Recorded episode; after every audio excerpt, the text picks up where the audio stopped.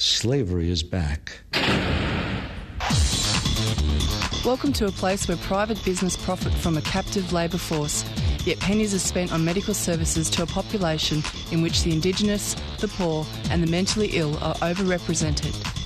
Where isolation, humiliation, and degradation are facts of life. Welcome to prison. It depends who's telling the story, I suppose. The prisoners would have one view, the people who work in the prison system would have another, and I think it's up to people to decide uh, you know, where, where the truth is. Give government propaganda and the media spin doctors the flick. And check out Doing Time for news, views, and tunes on prison issues from Guantanamo Bay to Christmas Island to prisons and detention centres everywhere. Every Monday at 4 pm on your community radio 3CR. We are still fired up and we're still talking about revolution. Hello and welcome to the Doing Time Show. This is 3CR Community Radio, 855 AM on the dial, streaming live on www.3cr.org.au. First up on the show, we're going to be speaking with Max Costello from the Refugee Action Collective, and we're going to be speaking with him about the High Court decision to. It's a recent High Court decision, actually and on the 8th of November 2023, Stephen Gageler, the recently appointed Chief Justice of the High Court of Australia, announced that at least a majority of the judges who had just heard a case involving the Migration Act 1958 agreed that indefinite immigration was unconstitutional. So we're going to be speaking with uh, Max about this. And it's going to be a continuation of a discussion that I had with Pamela Kerr last week on the Doing Time show in regards to the fact that the indefinite detention um, is unlawful, that it was good, it was good news. But I wanted to go a step further and talk about how it's affected uh, asylum seekers and refugees who are stateless and many, many other issues. That's just the tip of the iceberg. And then after that, we're going to be speaking with uh, Karen who is uh, the president of the Black People's Union. I want to actually get an update with him about the what's happened with the referendum, the consequences of that, and looking at deaths in custody and land rights as well. And then after that, at four thirty, we're going to be speaking with Boe Spearim about massacres, Aboriginal massacres, and he actually does a podcast about this and many other um, First Nations um, topics as well. And speaking first of all, we're going to be hearing from, and I wanted to welcome Max Costello to the program. Hello, Max. Good afternoon, Marisa. It's so lovely to have you. So, Max, let's start and talk about where you're from, what your title is, and let's talk about what's happened with the indefinite detention becoming unlawful and some of the consequences. Your article is excellent, by the way.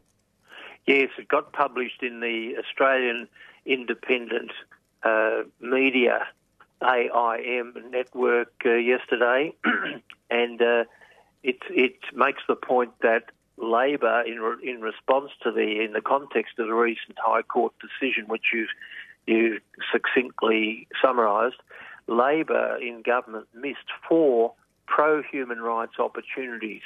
Um, and I list them as four initiatives that Labor should have taken. I think it's perhaps if I could just briefly Please. run Yeah. through those.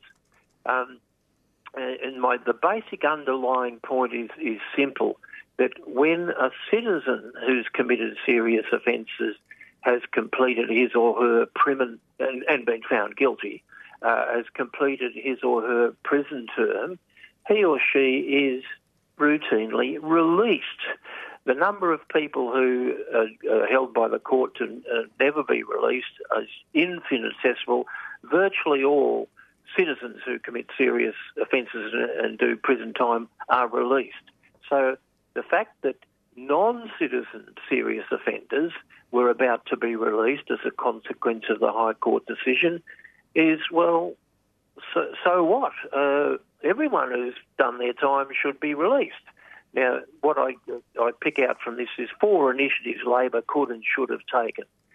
Initiative one was to assert that point that uh, non-citizen offenders released into the community after serving time for serious offences A, B or C pose no more of a risk to the community than citizen offenders who've done time for offences A, B or C. All this talk about risk to the community makes out that only non-citizen offenders are a risk, pose a risk to the community. They're the same as citizen offenders.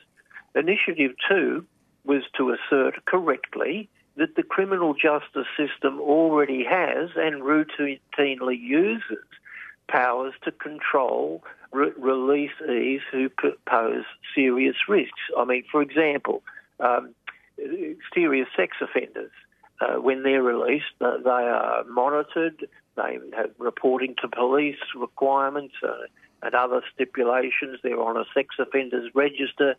Uh, and if their offending involves uh, children or domestic violence, they're prohibited from living or going near specified persons and or locations. Um, so um, the only difference here with the release of non-citizens is that instead of having a court order impose those um, those uh, controls to protect the community, they'd be done via the visa system. Those sort of control restrictions would have been um, via by the way of visa amendments. Um, but the government should have said, well, okay, that's a bit of an administrative tweak, if you like, um, but uh, in principle, there's there's uh, there's nothing to see here. It's just people who might pose a risk are going to be dealt with. Uh, uh, that is, if their offending is is of a certain nature that needs to, be uh, subject to controls, they'll they'll be released uh, uh, similarly to the citizen offenders. Now, building on those first two initiatives, I, I call this Initiative Three. Um, the government should have taken the opportunity to declare that the malevolent decades long demonisation of refugees and people seeing, seeking asylum, which falsely implies that almost all of them are uniquely dangerous criminals, must now come to an end. And then the final initiative I suggested, and it's in, uh, I'm a member of the Refugee Action Collective Victoria, RACVIC for short, and we, we put a lengthy submission to the current inquiry into Australia's human rights framework. And we, our recommendations two and three, uh, say suggest this: instead of cancelling the visas of people um, charged with uh, serious, you know, non-citizens charged with serious criminal offences, instead of cancelling those visas, which means then they must go straight into immigration detention. That's the that's the problem. But if the visas weren't cancelled, they wouldn't. So instead of cancelling the visas, we say the government should just insert at the start of the, the whatever visa they hold the words quote provisional comma pending clarification. So with that change, they wouldn't become unlawful non-citizens. That's what's happening when your visa's cancelled. While you've got a visa, you're a lawful, you are a lawful non-citizen. When it's cancelled, you become an unlawful non-citizen subject to immediate uh, immigration attention. So, in, by just changing the wording and keeping the visa, that would avoid making them unlawful uh, non-citizens who have to be detained, and it will also allow those uh, non-citizens charged charged with serious offence, uh, their their cases, their situation, to be managed by the criminal justice system, including via the bail and parole systems. In other words, this those changes we RACVIC suggest, if adopted, um, would transfer the management of those uh, uh, accused non-citizens from home affairs to the criminal justice system. Now, so, okay, so so these recommendations, uh, you know, are quite quite good. However, how do I say? Given that however, detention however is like, unlawful. Like, Marisa. Go on. Sorry. no, no. I just wanted to, to alert listeners. If you could explain to listeners what is it that Labor and the opposition and want to do now, because they're trying to mop up, in effect, aren't they? Well, yes, this is and the uh, the program, the Insiders program on Sunday was better than usual. Was they had quite a intelligent two of the the women panelists were pretty on the ball, and uh, uh, David, um, what's his name, uh, Speers. He, he he's actually written he, he, uh, to saying that what's the problem here? Citizen offenders are released. What's the problem with releasing non-citizen offenders?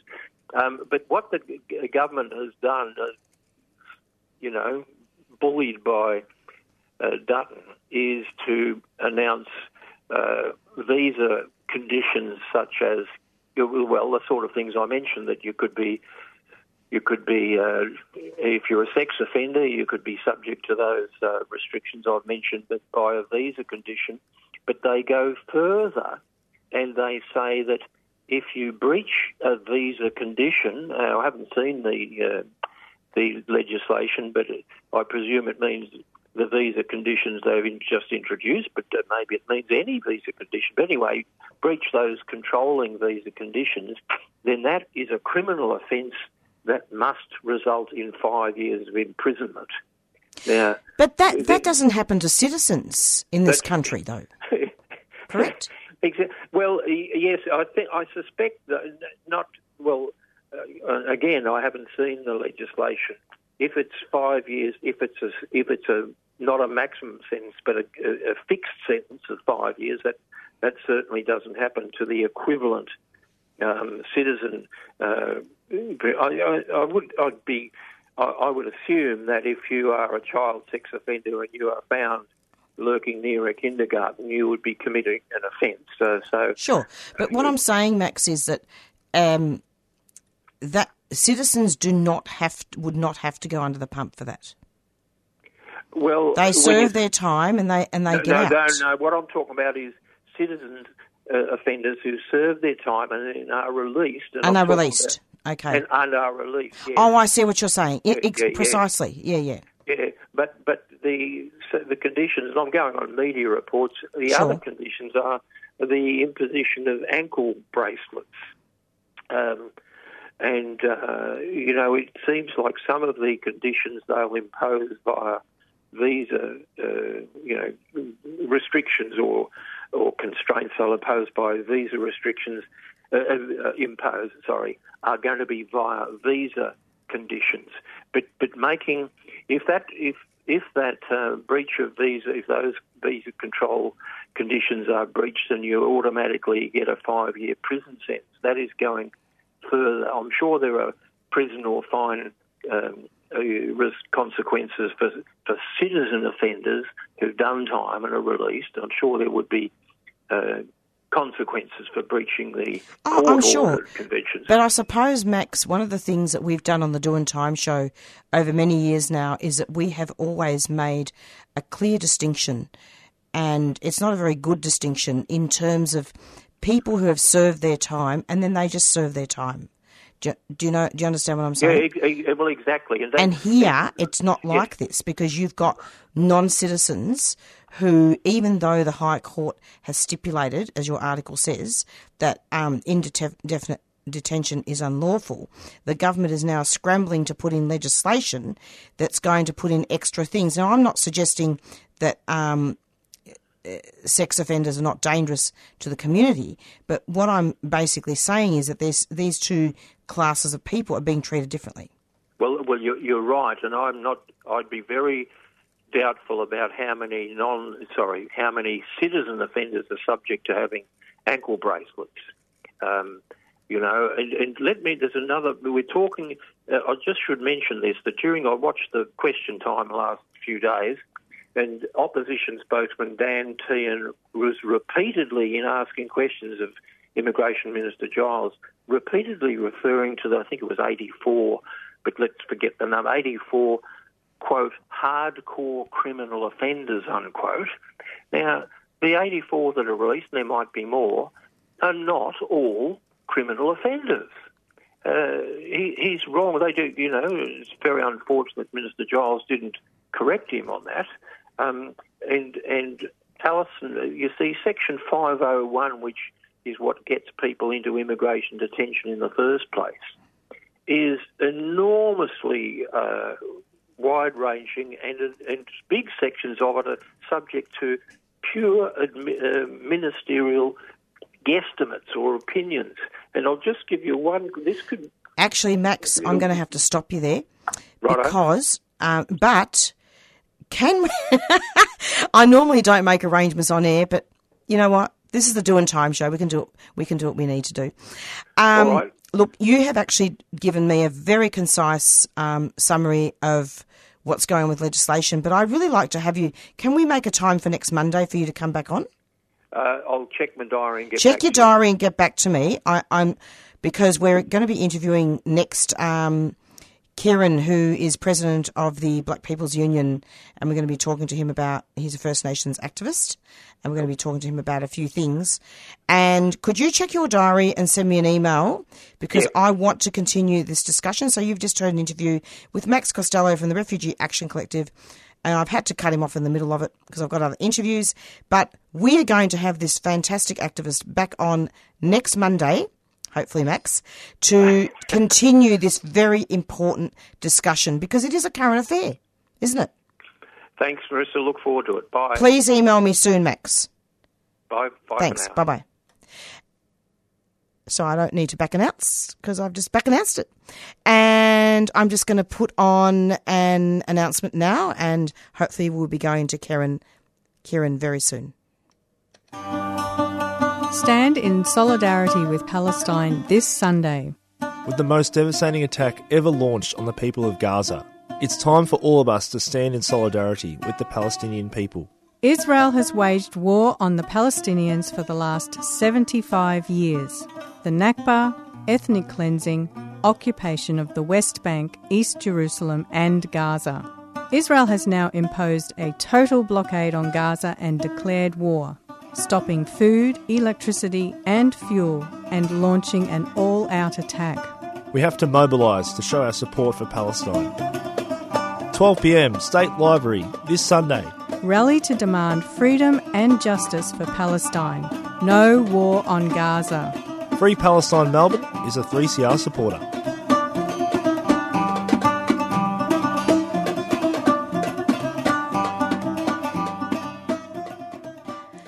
And in case you've just tuned in, this is the Doing Time Show, 3CR Community Radio, 855 AM on the dial. And we're going to be crossing over now to our next interview with Keiran from the Black People's Union. Hello, Keiran. Welcome to the program. Hey Marisa, how you going? Lovely to have you. And you're the president, aren't you, of the Black People's Union? Yeah. I'm good. Well, mostly, given what's been happening in the world. But um, wondering if you just tell us what land you're from. Yeah, yeah, I'm from the Yuin Nation, which is on the south coast of what is now known as New South Wales. So, Keiran, we're back on the Doing Time show after the referendum. After the referendum, which voted no, and we've given a lot of space for elders. And we've talked a lot about a lot of things, haven't we? We've talked about deaths in custody, which is really one of the things that I talk about a lot on this show and, and land rights. What are your views in regards to what's happening now with the referendum and where to from here? Um, look, we're glad that the referendum failed. Um, hopefully, you know, where to now from here is we get to take that energy back to the streets. We get to have the conversations we were having before we were distracted by the referendum. Conversations about land rights and self-determination and our sovereignty. As well as, you know, conversations about stuff like a Royal Commission into Aboriginal deaths in custody and having those recommendations implemented to try and reduce the amount of First Nations people that get incarcerated in the first place, as well as our deaths in custody rate. and the deaths in custody rates are getting higher and higher, aren't they? I mean, there's been a suicide in Western Australia. That we we had Veronica Nelson. Um, you know, the inquest in January, didn't we? Too much going on. Yeah, so much going on at the moment.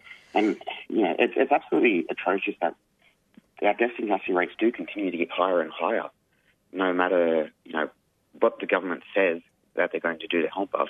At the end of the day, when we look at the stats, when we look at the facts, we see that they're not actually helping. And, you know, that's part of the reason as well why we were so against the voice, because it was just another reform by the government that they, you know, portray as something that will help our people, But at the end of the day, it doesn't help us, and our situations get even worse. Moving forward, tell us. Can you tell us about a little bit about the Black People's Union and what will be happening from here?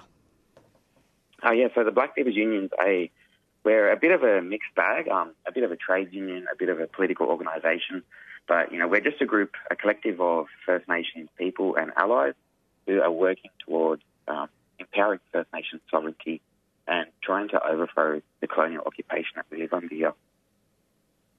And yeah, so where to from here is trying to build towards that, I suppose. Um, part of what we're trying to do in building towards that is trying to educate the public. Um, so we run a lot of online information sessions and education classes on political theory. Um, you know, we do it all for free. It's open to the general public. Um, you know, we try and speak at a lot of different lectures and panels and rallies and just trying to get our message out the broader Australian population on board with what we're trying to do.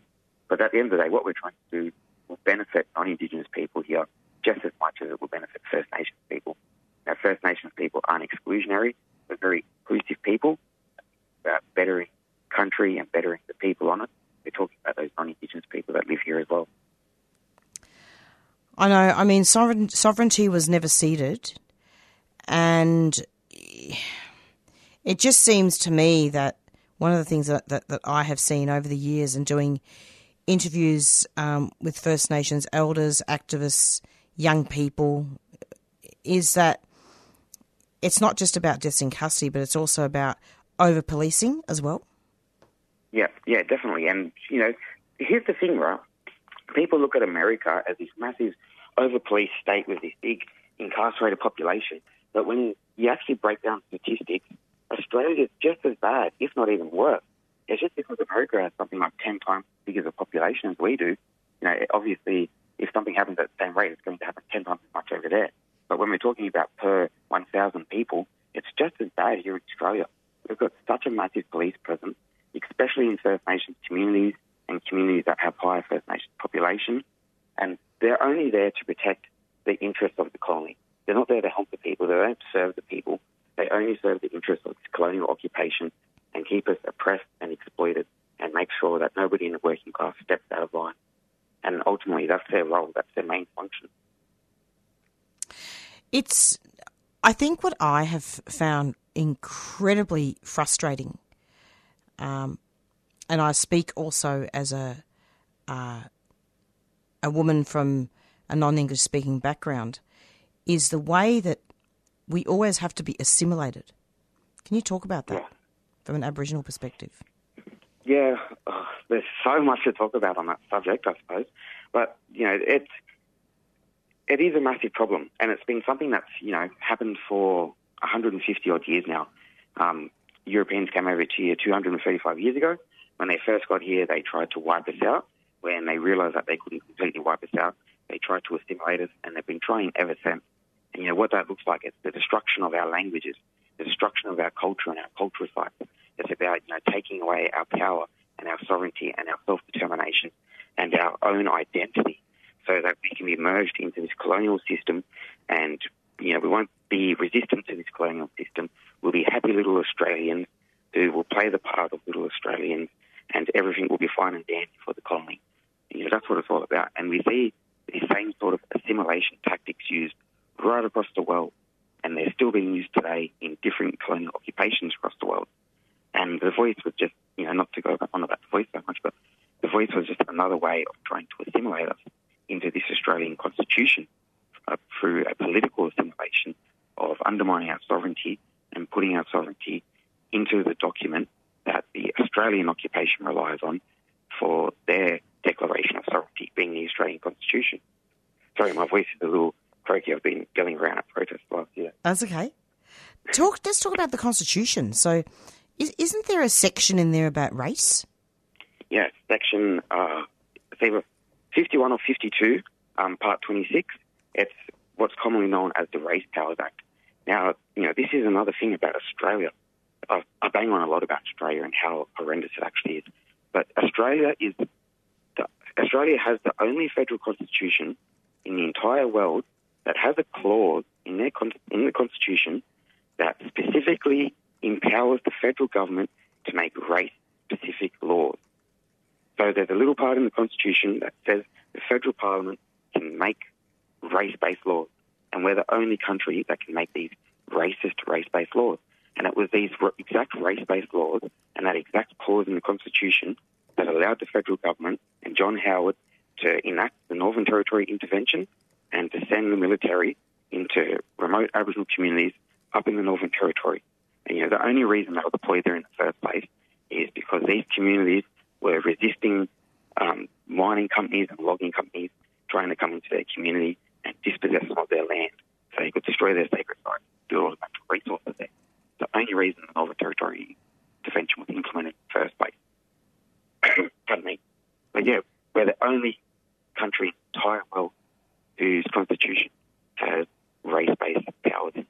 Like that's that's the despicable nation that Australia is. And you know, but of course it is. Like when we just look at our history, for example, when we look at Queensland's White Australia policies, and we look at South Africa's apartheid policies, you know, those apartheid policies over in South Africa were modelled on Queensland's White Australian policies. We're literally the nation that inspires apartheid around the rest of the world. That's right. And that needs to be said. It needs to be said over and over again. Yeah. Yeah, definitely. I've got about a couple of minutes left of this interview before I go over to Boe Spearim, um, who's going to talk about Aboriginal massacres um, in Queensland. Don't know. Do you know Uncle Jack Charles? Yeah. Yeah, Uncle Jack, as you know, passed away, and Yeah. He's a prime example of stolen generation and sexual abuse in homes. He's been quite open about that, and then going to prison. And look, look how, how he made it. He made it as an actor and a musician. Yeah, yeah, and it's, such an amazing, inspiring story. And there's, you know, a lot of really great stories like that where, you know, our people have really overcome so much adversity in their own personal lives to still make something of themselves and to still, you know, make an impact on the world around them. You know, it's, it's a sad fact that we have to overcome such adversity in the first place, and it's something that you know, we should have never have had to have done. But it, it really is inspiring to see people like that.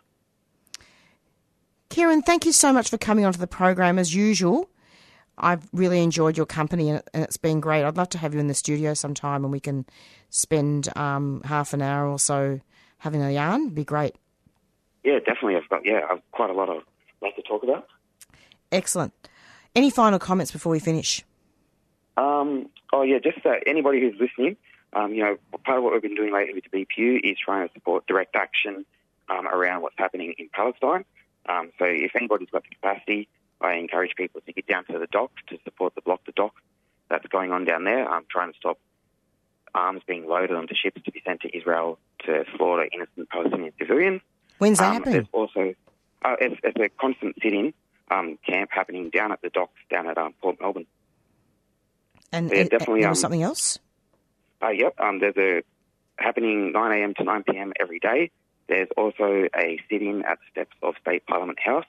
Um, encourage people to go down there as well, even if it's just for five minutes. Um, go down, spend a bit of time, have a yarn to the people there, and just engage with that struggle. What time is that? Uh, 9 a.m. to 9 p.m. every day. And the docks? Uh, that's 24/7. And of course, you've got your, your Sunday rallies as well at the State Library. yeah, oh, yeah, definitely, yeah.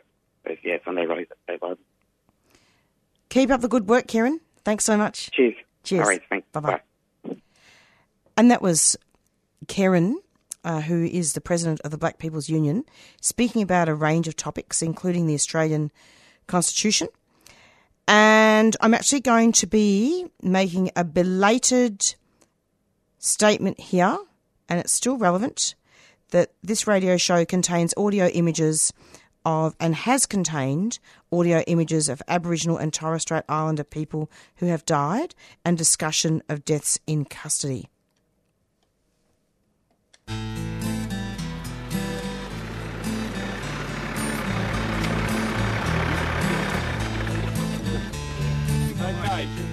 A uh, logging operation. Any person found within this coop is offending. Can they please leave?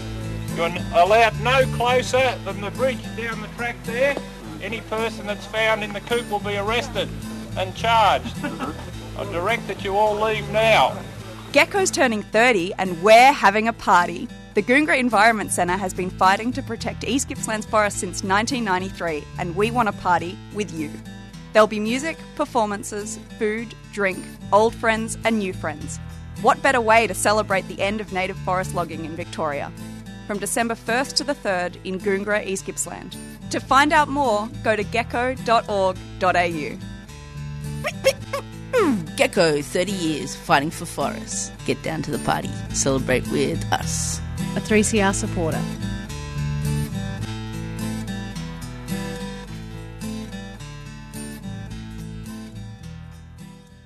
And you're back with the Doing Time show, and you just heard an interview with Keiran, who is the president of the Black People's Union. And we're going to be now speaking with Boe Spearim, and excuse me if I've pronounced your name wrong, Boe. And I'll be putting Boe through to the panel in a sec, and we're going to be speaking with him about what's happening with the map of Aboriginal massacres, some of the podcasts that he's doing, and a couple of other campaigns. I want to welcome you, Boe, to the program. Hello and welcome. Hey, how you going? Lovely to have you. So, Boe, do you, do you want to just start off telling us what land you're from and, and your full name? For sure, definitely. So, Yama, Boe Spearim, Gomeroi Kuma, Marawari. Um, born in Western Sydney. I grew up on the south side of Brisbane. Um, and do a podcast called Frontier War Stories. Um, and also, you know, a part of Warriors of the Aboriginal Resistance. Uh, recently, during the whole referendum campaign, was a part of uh, an organising group up here in so-called Brisbane called um, Freedom Before Voice. It was and been active out of Musgrave Park with uh, the Brisbane Aboriginal Sovereign Embassy. Oh, yeah. okay. Actually, it's the, the anniversary of Uncle Sam Watson is coming up soon in December, isn't it? Mm-hmm. mm-hmm. Beautiful man. Yeah, that's right. Yes, yeah.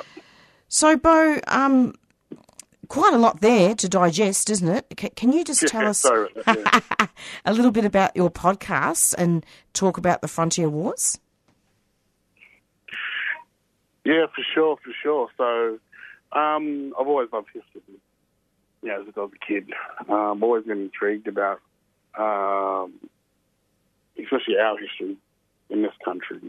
You know, and, and black fellas' role within, I guess, the contemporary sort of, you know, uh, um, history that um, is only 200 years old. You know, which isn't um, uh, long in terms of uh, the, the the the how long blackfellas have been on this continent surviving and thriving. So, you know, um, I've always been interested about um, the role that we played in in the survival and in and in and in combating sort of you know colonialism in this in this country. So, you know, looking at sort of our struggle against them has always been something that I wanted to to look at as well, and you know. Um, uh, frontier history here when I was growing up wasn't as visible. You know, then, you know, uh, learning about Geronimo and, you know, Sitting Bull and, you know, like, I don't know, or, like, you know, William Wallace and, you know, like sort of all these other, you know, indigenous sort of uh, uh, uh, heroes who fought against colonialism on their own continent. Um, and in particular, you know, the British um, in different parts of the world. So, you know, like I always wanted to know about our heroes and and um, and how we survived. You know, we didn't survive because of, you know, in the beginning because of the goodwill of, you know, the British. We survived because of, you know, the resistance and, um, you know, the the resilience of, of Aboriginal people on the frontier. Absolutely. And who are your heroes, do you think? Well, that's a great that's a great question. Because there there be many. That, that, that's it. You know, that's a, that's an amazing question that you know uh, we should be asking. You know, a lot of not just Aboriginal people, but non-Indigenous peoples who call Australia home, um, who are you know they're the Indigenous, if that's what you want to use, heroes of of Australia, you know, during this, you know, during said time, you know, 1788, so around the 1930s and 40s, you know, um, um, majority of people would most understand and pick and, and know the explorers and you know the the the governors and and all these other people, but they wouldn't necessarily think about you know uh, the the First Nations warriors like you know Pemulwuy, Dundalli, Yagans, Jandamarra, uh, Mosquito, you know um, Tunnerminnerwait, uh, Walyer, and Truganini, and you know the list goes on and on and on.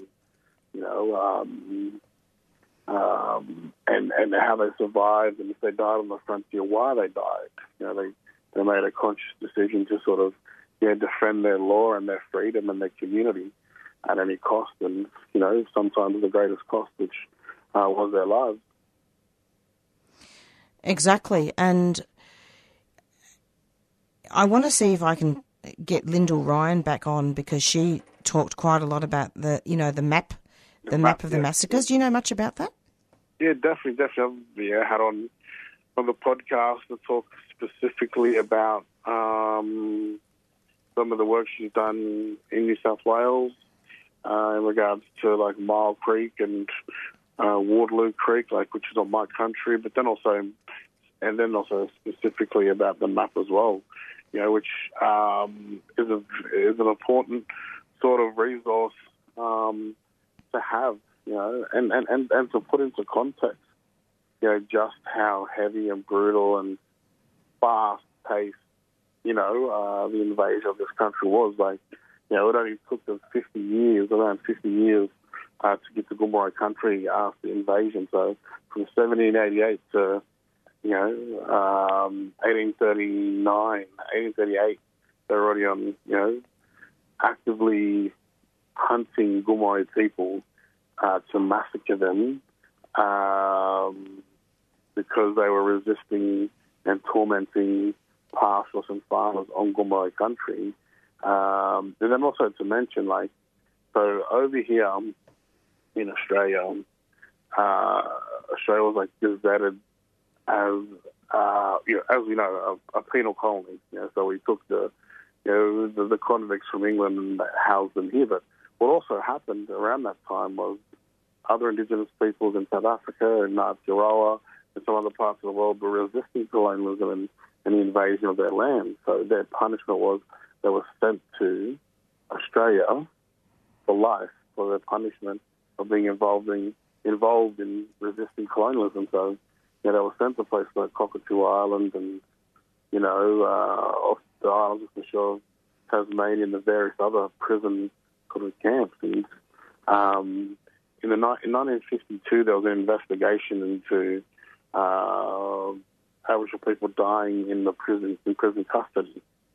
Yeah, so so we're not talking about you know 2023 and having almost 600 Aboriginal people die in custody and, and, and you know, needing justice and, and an investigation into these things. But now we're talking about, you know, 1852, I think it was, where they had their first formal investigation into why Aboriginal people were, were dying in the system, you know, and the people uh, that they were investigating, they were Gomeroi warriors who uh, would most likely have been brought to these prison camps from back on country uh, for fighting colonialism, you know, and, and, and they were in these in these prisons for a couple of weeks and died, possibly because of their injuries, the wounds that they sustained, but then also the diet and you know the conditions of the prisons. It's really bad, and, and, and nothing much has changed today, really, has it? No, no, no, nothing. No, like Aboriginal people are still dying in custody. Aboriginal children are still being locked up at a high rate or removed from their families. So, you know, even as even back in the day, earlier sort of uh, uh, uh, frontier days, like they were stealing kids and you know, locking kids up because they were actively participating, you know, uh, in fighting against colonialism as well on their land. So, you know, um, they hunted you know, young black kids and they arrested black kids and, you know, um, they put them in chains as, as they did, you know, on, on, on, on adult Aboriginal people, male and female, who are, you know, I guess, caught resisting, you know, and and, and wanted, you know, uh, justice for and same thing, they got arrested uh, for resisting and living and, and wanting to, you know, um, have their own rights to exist. Yeah, it's um, it, look, it, it's all tied in, isn't it? I mean, I know in August there were some rallies happening with um, about Santos mm-hmm. and the CSG project, Yeah, which was definitely. planned on land in the Pilliga Forest in northwest New South Wales. Yep, yeah, yeah, the Pilliga Forest, yeah. Pilliga so- Forest. And Gomeroi have a regist- registered native title claim, don't they, there? Yep, and have in recent times, not before recent times, because they were very sly and and and, and yeah, you know what I mean. Like, uh, we're thankful now that there's the people who sit on uh, the native title body who have been somewhat like holding um, uh, Santos to account. And, you know, nowadays are, but before they weren't. Yeah, they were doing backdoor sort of uh, agreements and meetings that weren't transparent to, to, to the rest of the Gomeroi people. So we made it a thing to vote them out and get some uh, fresh blood or whoever else is going to be a part of that as well. About uh, uh, be a part of uh, the, the the struggle to protect home. Like there's been many Gomeroi people over the years uh, that have been um, fighting for country, which is awesome. But just sort of the native title body. But it's been amazing. Um, you know, like I went to my first native title meeting a couple of years ago, and you know, me and my family don't actively participate in that because of the trauma that that's caused. You know, our mob. And one thing that we did sort of say is, look, well, this will, might be the first and last time that we do this, but you know, we're doing this to actively say no. And you know, that was at a native title meeting back in I want to say 2020 or 2021. And you know, the majority of the room, about 96% of the people in the room voted no. So about, you know, um, I think it was two abstained and like three or four bloody uh, uh, vote no's. Oh, sorry, yeah, to to, to Santos, you know, and um, um, we're thankful now that this native title body are being transparent on their decisions to to to to represent mob properly, but then also say no to Santos uh, as well, which is which has been an amazing thing because, um, like I said, you know, like we literally have to sort of chase down or you know uh, look at photos where certain community members are, are meeting for native title meetings with these mining companies and try and bust in there and you know say, hey, what's up?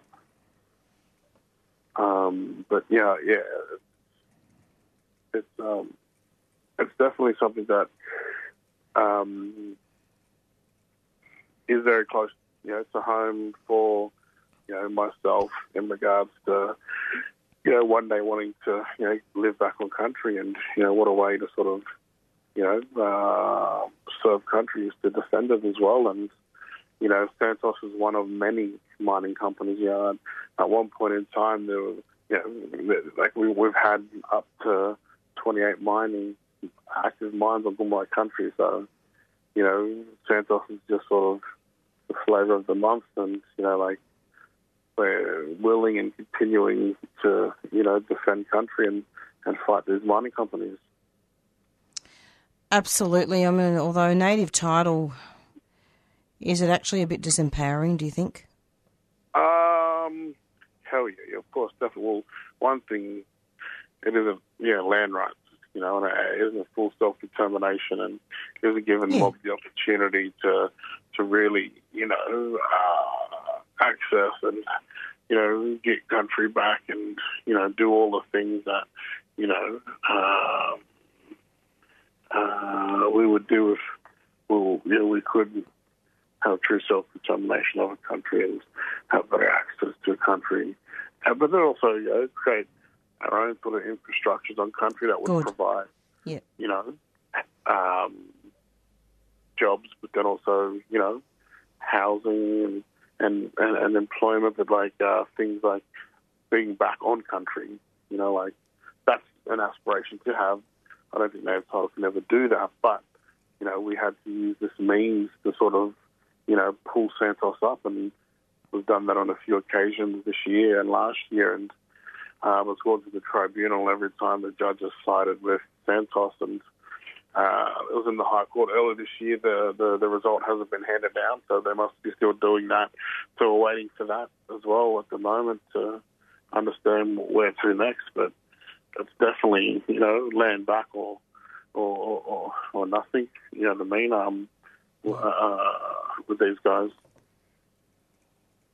Absolutely, and and it's really look. I'm not saying that native title is is not useful. It is, it is, but as long Yeah, as have- you have equal negotiations, you know. Yeah, yeah. Well, you'd like to think so, and then you know, it, it, depending on who and what you're negotiating about, but always remembering that there is no veto rights, and the government can step in at any time to intervene and sort of take control of the narrative and you know co-opt it so it becomes something that the that you, you, you know so like we voted no. And so the tribunal stepped in and, and put an injunction in, you know, to go to court. And the judge that we had the first time, man, he was an asshole and, you know, very um, friendly towards Santos. And like the vibes that, you know, um, we got uh, from from that individual. Um, but, you know, that doesn't deter us or steer us away from our struggle and our fight and knowing uh, what we want. Exactly, because it's it's not just about climate change; it's also about um, giving back country to, to First Nations people. Yeah, that's it. You know, like I said, it, it's going back, or, or it just doesn't work, or, and it just ain't, uh, it just ain't right. You know, if if if if, if we don't see some sort sort of return, then you know we're going to be upset, and you know be ready to pursue sort of other avenues. You know, that's definitely something that um, a lot of our mob you know, I'm sure would be keen to sort of engage us as well, which which we need. You know, uh, we need that mob as well. Exactly. I wanted really to, to, to invite you onto the show to give you an opportunity to talk about that. That's really Mhm. important, isn't it? Because Sa- Santos, just to clarify for listeners, is a mining company, right? Oh yeah, so yeah, yeah. It was a mining company, um, and the type of mining that they want to do is fracking.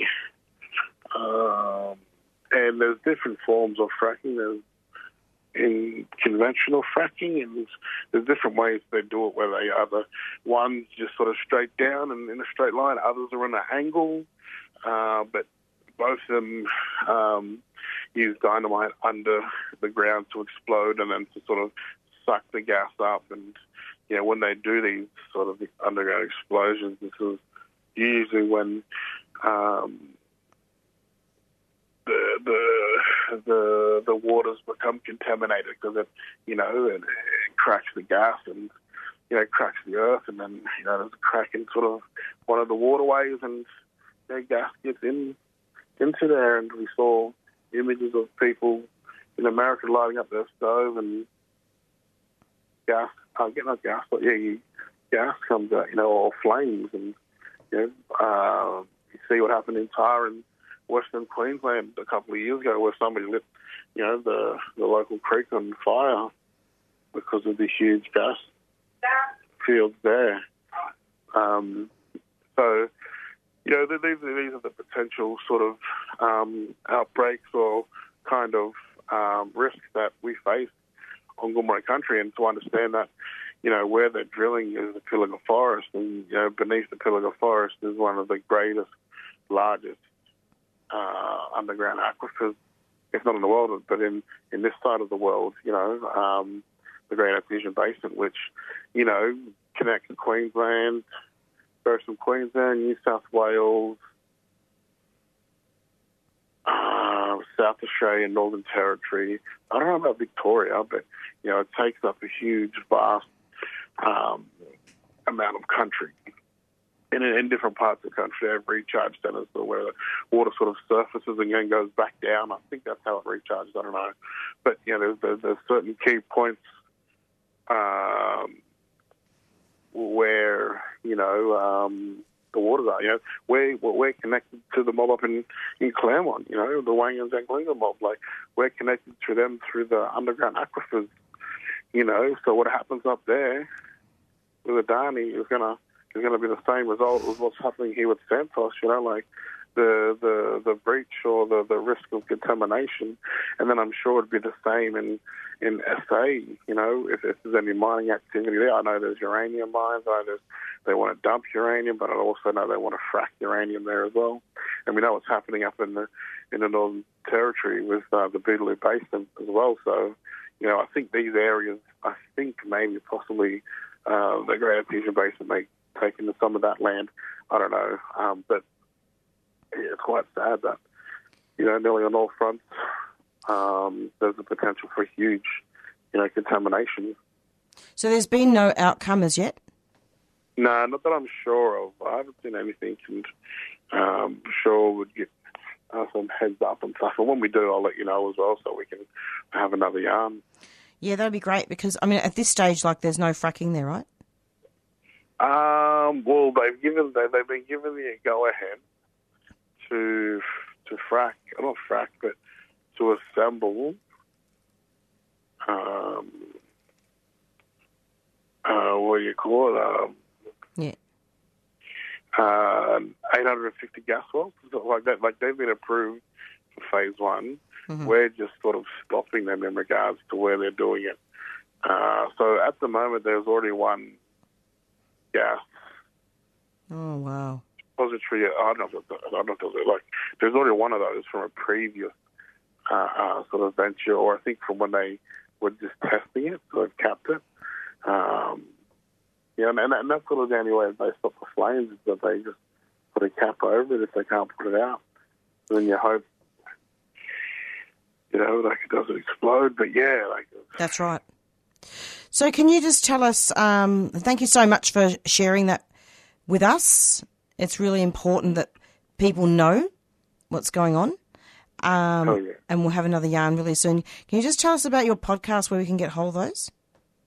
Yep, for sure. So if you pretty much just Google Frontier War Stories, you will uh, be directed to like either the the the one that's on Spotify. Um, you can listen. Uh, sorry, say it again. Uh, sorry, just where the podcasts are. Yeah, yeah. So Spotify, Apple Podcasts, uh, or any of the streaming platforms. But if you were to Google it, you'll find it uh, on on Awesome Black, which is a First Nations podcasting site, which I do urge people to check out. Anyway, uh, they have a whole host of original podcasts uh, there that are produced by themselves and and other mob as well.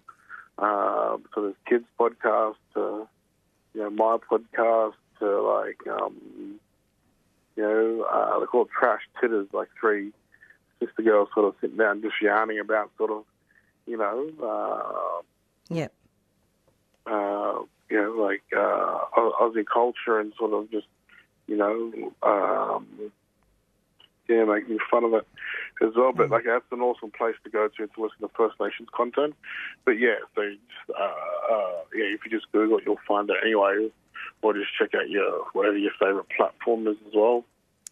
I ended up being able to get access to a lot of those podcasts. I'm still listening, going through them all. It's pretty amazing. Thanks so much, Boe, and I'm hoping to have you back really soon. Thanks a lot. Definitely, definitely, that's all good. Thank you. Take care. Likewise. Bye. And that was Boe Spearim speaking about uh, fracking and also the interconnections with prison and deaths in custody and you know it's frontier wars. It's it's really important to link all those things up. It's approximately 4:54 and you're listening to the Doin' Time show. And we're nearing we're actually nearing the end of our show. Thank you very much um, for all to all our guests for, for coming in. Thanks to Max Costello, who um, spoke about a landmark court ruling that paves the way to end the indefinite detention of asylum seekers whilst and whilst this is an important step in the right direction he also explains why there is more work to be done for the justice and human rights of all refugees and asylum seekers that have suffered the damage of our government's cruel and inhumane policies. And then after that, we spoke with Keiran, who is the president, First Nations president of the Black People's Union and he spoke a lot about deaths in custody as well. I felt that it was really important to highlight a lot of things that First Nations people have suffered, and we looked a lot at general trauma um, of asylum seekers and refugees as well. So we've got about a minute left. Take care of each other. And we're going to be going out now with our theme song, Black Fella, White Fella by the Warumpi Band. And stay tuned every Monday, 4 to 5 for the Doing Time show. Bye.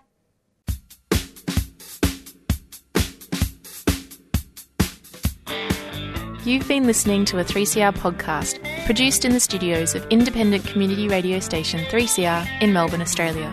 For more information, go to allthews.3cr.org.au.